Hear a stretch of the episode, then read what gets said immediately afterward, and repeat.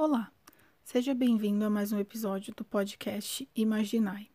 A leitura de hoje será o conto O Gato Preto, do escritor norte-americano Edgar Allan Poe.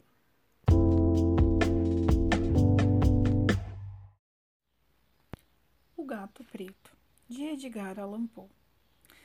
Relativamente à estranha e, no entanto, familiar história que vou escrever, não espero nem peço que me acreditem. Louco seria eu se o esperasse, num caso em que até os meus sentidos rejeitam o seu próprio testemunho. No entanto, não estou louco, e é muito certo que não sonho. Mas amanhã morro, e hoje gostaria de tirar este peso da minha alma. Meu objetivo imediato é colocar perante o mundo, claramente, sucintamente e sem comentários, uma série de simples acontecimentos domésticos nas suas consequências, estes acontecimentos aterraram-me, torturaram-me, destruíram-me. Para apresentar-se como puro horror. Para muitos parecerão menos terríveis que barrocos. Mais tarde, talvez, aparecerá alguém mais inteligente, mais calmo, mais lógico e muito menos excitável que eu e verá nos acontecimentos que aqui descrevo com terror uma sucessão vulgar de causas e efeitos muito naturais. Desde criança, que eu era conhecido pela docilidade e humanidade do meu caráter. O meu coração era tão terno que fez de mim um objeto de escárnio dos meus amigos. Gostava particularmente de animais e os meus pais autorizavam-me a ter grande variedade de bichos de estimação. Com eles passava a maior parte do tempo e nunca me, me sentia tão feliz como quando os alimentava e acariciava. Esta peculiaridade do meu caráter cresceu comigo e, em adulto, derivava daí uma das minhas principais fontes de prazer. Para quem já alguma vez amou um cão fiel e sagaz, não é preciso dar-me ao trabalho de explicar a natureza ou intensidade da satisfação daí emanada. Algo existe no amor desinteressado e generoso de um animal que vai direto ao coração daquele que teve frequentemente a ocasião de avaliar a fraca amizade e a evanescente fidelidade do homem vulgar. Casei cedo e tive a felicidade de encontrar na minha mulher uma disposição semelhante à minha Observando o meu gosto pelos animais domésticos, não perdi a oportunidade de encontrar os mais agradáveis dentro de cada espécie. Tivemos pássaros, peixinhos vermelhos, um belo cão, coelhos, um macaquinho e um gato. Este último era um animal extraordinariamente grande e bonito, todo preto e de uma inteligência espantosa. Ao falar da sua inteligência, a minha mulher, que no fundo não era nem um pouquinho supersticiosa, fazia frequentes alusões à antiga crença popular que considerava todos os gatos pretos como feiticeiros disfarçados. Não que ela falasse a sério. E se menciono o assunto é que por acaso acabo agora de me lembrar disso. Plutão era o nome do gato. Era o meu animal preferido e o meu melhor companheiro de jogos. Só eu o alimentava e ele seguia-me por toda a casa. Chegava a ser difícil evitar que ele me seguisse quando eu saía à rua. A nossa amizade durou assim vários anos, durante os quais meu temperamento e personalidade, por influência do demônio, tinham e ao e Coro, ao confessá-lo, sofrido uma alteração radical para pior. De dia para dia ficava mais irritável, mais mal-humorado, mais indiferente aos sentimentos dos outros. Permiti-me tratar a minha mulher com maus modos. Acabei mesmo por usar a violência com ela. Os meus bichos, claro, vieram a ressentir-se da minha mudança de disposição não só os abandonava, como ainda os maltratava. Como com Plutão, contudo, ainda me dominava o suficiente para não o maltratar como maltratava sem escrúpulos os coelhos, o macaco e mesmo o cão, quando estes, por acaso ou, movidos pela afeição, se atravessavam no meu caminho. mas a minha doença piorava. Que haverá pior que o álcool? E finalmente, o próprio Plutão, que envelhecera e se tornara menos disponível com a idade. O próprio Plutão começou a sofrer os efeitos do meu mau humor. Uma noite, ao voltar a casa completamente embriagado, depois de um dos meus passeios pela cidade, pareceu-me que o gato me evitava. Agarrei-o e foi então que, apavorado pela minha violência, o gato me mordeu levemente. Uma fúria demoníaca apoderou-se de mim. Perdi a cabeça. Parece que num instante a minha alma original me fugiu do corpo, e uma maldade hiperdiabólica saturada de gin penetrou em cada uma das fibras do meu ser. Tirei do bolso do colete um canivete, abri-o, agarrei no pobre animal pelo pescoço e deliberadamente arranquei-lhe um olho da órbita. Coro, ardo, estremeço, ao escrever esta maldita atrocidade. Quando amanhã me devolveu a razão, depois de se terem esvaído os vapores da minha orgia noturna, experimentei um sentimento em parte de horror, em parte de remorsos, pelo crime de que me tornara culpado. Mas era, quando muito, um sentimento fraco e equívoco, que não chegava a tocar a minha alma. Voltei a mergulhar no vício, e em breve o vinho afogava qualquer memória do meu ato. Entretanto, o gato ia recuperando lentamente. É verdade que a órbita do olho arrancado apresentava um aspecto repelente, mas o bicho parecia já não sofrer. Ia e vinha pela casa como era seu costume, mas, como era de esperar, fugia aterrorizado sempre que me via ainda me restava alguma coisa do meu antigo coração, para que a princípio me afligisse esta evidente antipatia da parte de uma criatura que tanto me amara em outros tempos. Mas esse sentimento em breve deu lugar à irritação, e apareceu então, como para me destruir total e irrevogavelmente, o espírito de perversidade. Deste sentimento não se ocupa a filosofia. No entanto, tão certo como a minha alma existe, creio que a perversidade é um dos impulsos primitivos do coração humano. Um dos indizíveis sentimentos ou faculdades primárias que marcam a direção do caráter do homem.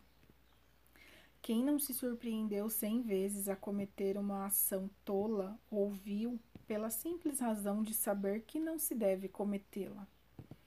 Não é verdade que temos uma inclinação perpétua, apesar da excelência do nosso julgamento, a violar aquilo que é lei, simplesmente porque sabemos que é lei? Este espírito de perversidade, dizia eu, veio a ser a causa da minha derrota final. E esse desejo ardente e insondável, que tem a alma de se torturar a si mesma, de violentar a sua própria natureza, de praticar o mal por amor do mal, que me impeliu a continuar finalmente a consumar a injúria que tinha afligido ao inocente bruto. Uma manhã, a sangue frio, passei um laço pelo seu pescoço e enforquei-o no ramo de uma árvore. Enforquei-o com as lágrimas a, saltar, a saltarem-me dos olhos e o mais amargo remorso no coração. Enforquei-o porque sabia que ele me amava e porque sentia que ele não me dera razões de queixa. Enforquei-o porque sabia que ao fazê-lo estava a cometer um pecado, um pecado mortal, que comprometia a minha alma imortal a ponto de a colocar, se tal fosse, mesmo para além da misericórdia infinita do Deus todo misericordioso. Na noite do dia em que cometi este ato terrível, fui arrancado ao sono por gritos de fogo. As cortinas da minha cama estavam em chamas. Toda a casa era um braseiro. Foi com grande dificuldade que minha mulher, uma criada e eu próprio escapamos ao incêndio. A destruição foi total. Toda a minha fortuna neste mundo desapareceu, e daí em diante abandonei-me ao desespero. Não sou tão fraco que vá procurar estabelecer uma relação de causa a efeito entre a catástrofe e a atrocidade. Estou, sim, a contar um encadeamento de fatos e não quero desprezar um único ele possível. No dia a seguir ao incêndio, visitei as ruínas. As paredes, com a exceção de uma só, tinham caído. Esta exceção era uma parede de um comprimento não muito espessa, que ficava mais ou menos a meio da casa e encostada a qual estivera a cabeceira da minha cama. O reboco tinha ali, em grande parte, resistido ao fogo, fato que eu atribuí a ter sido recentemente construída. Junto desta parede estava reunida uma imensa multidão, e muitas das pessoas pareciam estar a examinar parte dela com uma atenção viva e minuciosa. As palavras estranho, singular e outras expressões semelhantes excitaram a minha curiosidade. Aproximei-me e vi como gravado em baixo relevo na superfície branca a figura de um gato gigantesco. A imagem era de uma exatidão verdadeiramente maravilhosa. Havia uma corda em volta do pescoço do animal. No primeiro instante em que vi esta aparição, porque não a podia considerar menos que isso, o meu espanto e terror foram desmedidos. Mas finalmente a reflexão veio em meu auxílio. O gato, Lembrei-me, fora enforcado num jardim adjacente à casa.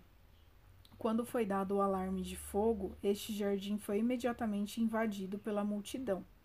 Alguém, no meio dela, devia ter cortado a corda e atirado o animal através da janela aberta para dentro do meu quarto. Provavelmente fizera isto com a ideia de me arrancar ao sono. A queda das outras paredes tinha comprimido a vítima da minha crueldade na substância do reboco aplicado de fresco. A cal do muro, combinada com as chamas e o amoníaco do cadáver, modelaram a imagem tal como eu havia. Embora eu tivesse assim satisfeito a minha razão, se bem que não a minha consciência, quanto ao fato extraordinário que acabei de contar, a verdade é que este me fez uma impressão profunda. Durante meses, não consegui libertar-me do fantasma do gato. E durante esse período voltou-me do espírito um meio sentimento que parecia, mas não era, remorso. Cheguei ao ponto de lamentar a perda do animal e de olhar à minha volta nas tabernas desprezíveis que frequentava, agora habitualmente à procura de outro animalzinho da mesma espécie e de aparência quase semelhante com que, com que substituir o animal enforcado.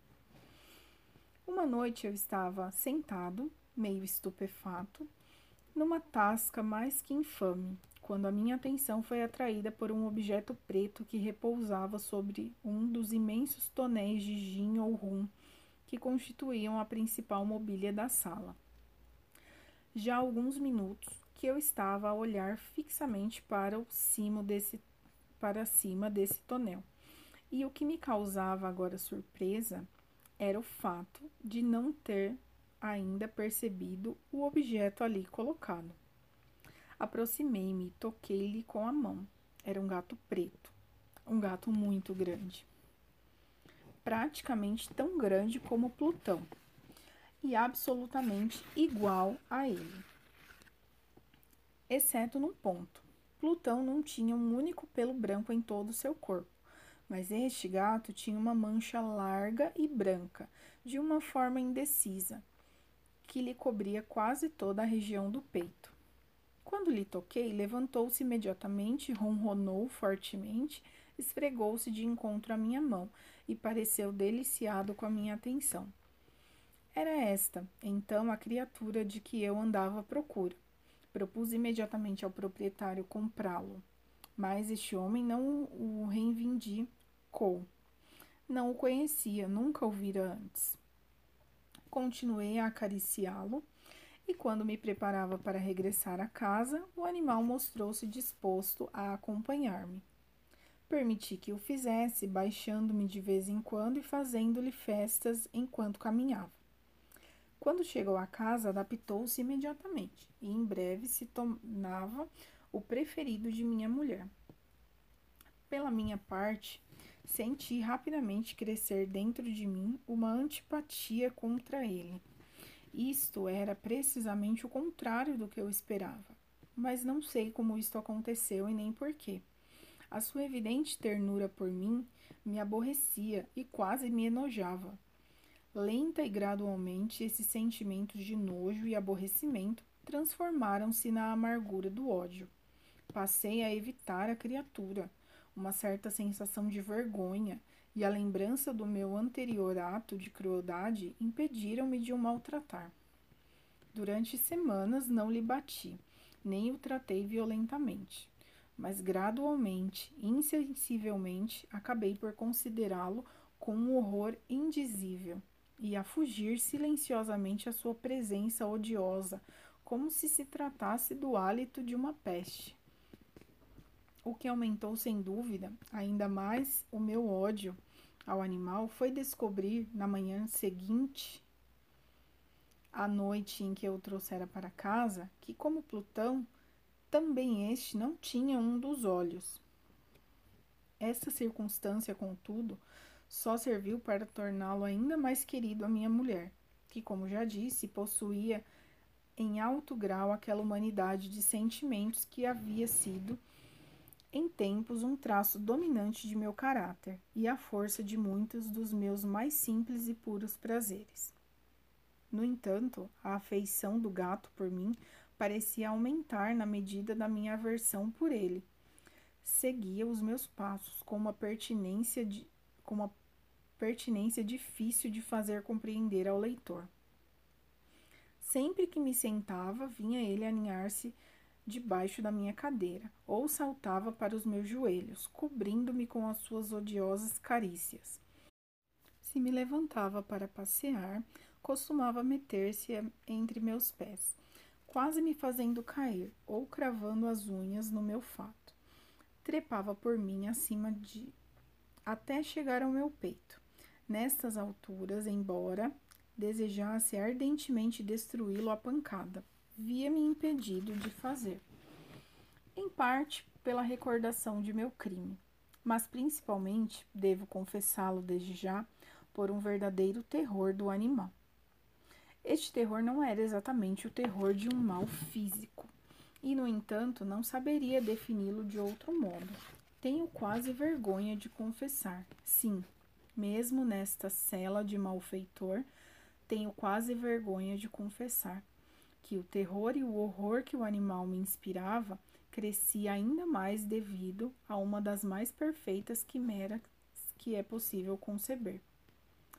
A minha mulher chamara minha atenção, e mais do que uma vez, para o caráter da mancha branca de que eu já falei, e que constituía a única diferença visível entre o estranho animal e aquele que eu tinha morto. O leitor deve estar lembrando que esta marca, embora grande, era primitivamente de forma indefinida, mas lentamente, gradualmente, quase imperceptivelmente, e minha razão esforçou-se muito por considerar isso como fruto da imaginação, os contornos da mancha acabaram por se tornar rigorosamente nítidos, era agora a imagem de um objeto que no meio a tremer. Era sobretudo isso que me fazia ter horror do monstro e me teria levado a eliminá-lo se o tivesse ousado.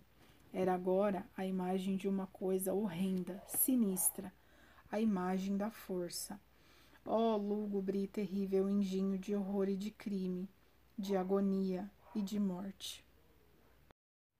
E agora eu era verdadeiro miserável, para além da mais simples miséria humana.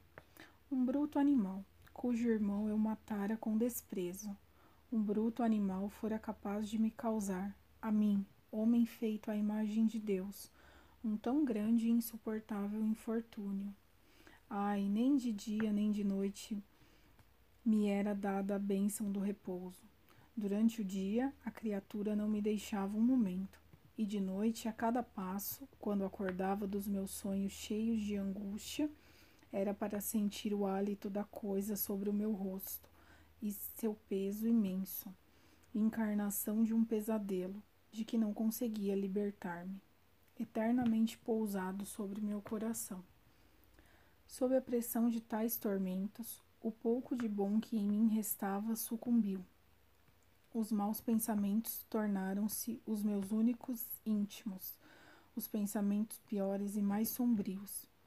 A minha tristeza habitual transformou-se no ódio e todas as coisas e a toda a humanidade, enquanto minha mulher, que nunca se queixava, era o meu bode expiatório normal e mais paciente das vítimas das minhas crises de fúria súbitas frequentes e irreprimíveis, a que me abandonava agora cegamente. Um dia ela acompanhou-me numa qualquer atividade doméstica, à cava do velho prédio em que a nossa pobreza nos obrigava a morar. O gato desceu atrás de mim, os degraus íngremes da escada, e tendo-me quase feito cair de cabeça. Pôs-me semi-louco de raiva. Pegando num machado, e esquecendo da minha e esquecendo na minha fúria o medo pueril que até aí havia sustido a minha mão, lancei ao animal um golpe que teria sido mortal se o atingisse. Mas a mão da minha mulher interpôs-se. Esta intervenção espicaçou a minha raiva até torná-la demoníaca. Soltei o braço e enterrei-lhe o machado no crânio. A minha mulher caiu morta no chão sem soltar sequer um gemido. Cometido este terrível crime, pus-me imediata e muito decididamente a tratar de esconder o corpo. Compreendi que não podia tirá-lo de casa, nem de dia nem de noite, sem correr o perigo de que os vizinhos me observassem. Vários projetos se formaram no meu espírito. A certa altura, pensei cortar o cadáver em pedacinhos e destruí-los pelo fogo. Depois resolvi cavar um buraco no chão da cave. Em seguida, pensei atirá-la ao poço que havia no pátio, enfiá-la num caixote como se fosse uma encomenda e, seguindo os passos habituais, encarregar um moço de recados de a levar para fora de casa. Finalmente, decidi-me por um expediente que me pareceu o melhor de todos. Resolvi emparedá-la na parede como os monges na Idade Média emparedavam, disse às suas vítimas. A parede estava muito bem a tal desígnio. As paredes haviam sido construídas com pouco cuidado e tinham sido recentemente escaiadas. A umidade da atmosfera impedira a cal de secar. Além disso, numa das paredes havia uma saliência causada por uma falsa chaminé ou lareira que fora entaipada e caiada com o resto da parede. Não pus em dúvida que me fosse fácil remover os tijolos nesse ponto, enfiar lá o corpo e reconstruir a parede de modo que nenhum olho humano pudesse suspeitar de qualquer coisa. Os meus cálculos não me enganaram. Munido de uma pinça, retirei facilmente os tijolos e, tendo cuidadosamente aplicado o corpo de encontro à parede interior, mantive-o nessa posição até ter reconstruído sem grandes dificuldades todo o muro como primitivamente. Tendo arranjado cimento, areia e desperdícios com todas as precauções imaginárias, preparei uma espécie de reboco, que se confundia bem com o antigo e cobri com ele a parede nova. Quando acabei, verifiquei com grande satisfação que tudo estava perfeito. Na parede não se viam os menores vestígios de ter sido retocada. Removi todo o lixo do chão com o maior cuidado e minúcia. Olhei triunfa triunfantemente ao meu redor e disse para comigo: Aqui, pelo menos, o meu trabalho não foi em vão. O passo seguinte foi procurar a besta que causara toda, a, toda esta desgraça, porque acabara por me decidir a matá-lo. Se tivesse podido encontrá-lo nesse momento, não podia haver dúvidas quanto ao seu destino. Mas parecia que o astucioso animal ficara alarmado com a violência da minha fúria e evitava aparecer à minha frente no estado atual do meu humor. É impossível descrever ou imaginar a profunda e bendita sensação de alívio que me causou a ausência da detestada criatura. Não apareceu durante toda a noite, e nessa noite, pelo menos, desde a sua introdução na casa, dormi um sono pesado e tranquilo. É verdade, dormi mesmo com o peso de um assassinato na consciência. O segundo e o terceiro dia passaram e o meu atormentador continuava sem aparecer. Voltei a respirar como um homem livre. O monstro aterrado fugira da casa para sempre. Nunca mais o veria. A minha felicidade era suprema. A culpa do meu negro crime pouco me perturbava. Algumas perguntas haviam sido feitas, mas tiveram resposta rápida. Tinham mesmo feito uma busca, mas, é claro, sem nada encontrarem. Considerava garantida a minha felicidade futura. No quarto dia a seguir ao crime, uma brigada da polícia veio inesperadamente à minha casa e voltou a proceder a uma pesquisa minuciosa dos locais. Certo, contudo, da impenetrabilidade do esconderijo, não senti qualquer embaraço. Os agentes pediram-me que os acompanhassem na busca. Não deixaram por explorar nenhum canto, nenhum ângulo. Finalmente, pela terceira ou quarta vez, desceram a cave. Nenhum dos meus músculos tremeu. O meu coração batia calmamente, como um de um homem que dorme na inocência. Percorri a cave de ponta a ponta. De braços cruzados sobre o peito, andei por todo lado, descuidado. A polícia estava completamente satisfeita e preparava-se para partir. A alegria do meu coração era demasiado grande para poder ser reprimida. Ardia por dizer, nem que fosse uma só palavra, a guisa de triunfo, e de tornar duplamente certa a sua certeza quanto à minha inocência. Senhores, disse eu finalmente enquanto subiam as escadas, Sinto-me encantado por ter podido dissipar as vossas suspeitas. Desejo-vos a todos boa saúde e um pouco mais de cortesia. A propósito, senhores, isto é uma casa muito bem construída. No meu desejo ardente de dizer qualquer coisa com ar de à vontade, mal sabia que palavras pronunciava. Posso dizer mesmo que é uma casa excelentemente construída. Estas paredes já se vão embora, senhores. Estas paredes são sólidas. E aqui, por mera bravata frenética, bati pesadamente com a bengala que trazia na mão, precisamente na parte do muro atrás do qual estava o corpo da esposa do meu coração. Ah, que Deus me proteja e me livre das garras do arquidiabo. Ainda o eco das minhas pancadas não se afundara no silêncio, e já uma voz me respondia do interior do túmulo. Um gemido, a princípio surdo e quebrado, como soluços de uma criança, que rapidamente se transformou num grito longo, alto e contínuo, completamente anormal e inumano, um uivo, um berro crescente, misto de horror e de triunfo, como só poderia ser soltado no inferno pelas gargantas dos condenados na agonia e dos demônios que exultam na danação. Dizer quais foram então os meus pensamentos é loucura. Sentindo-me desmaiar, arrastei-me até a parede em frente. Por um breve instante, o grupo que subia as escadas ficou imóvel, estupefato de terror. No momento seguinte, uma dúzia de braços robustos atacavam a parede. Esta caiu como um bloco. O corpo, já muito decomposto e coberto de sangue coagulado, surgiu ereto perante os olhos dos espectadores.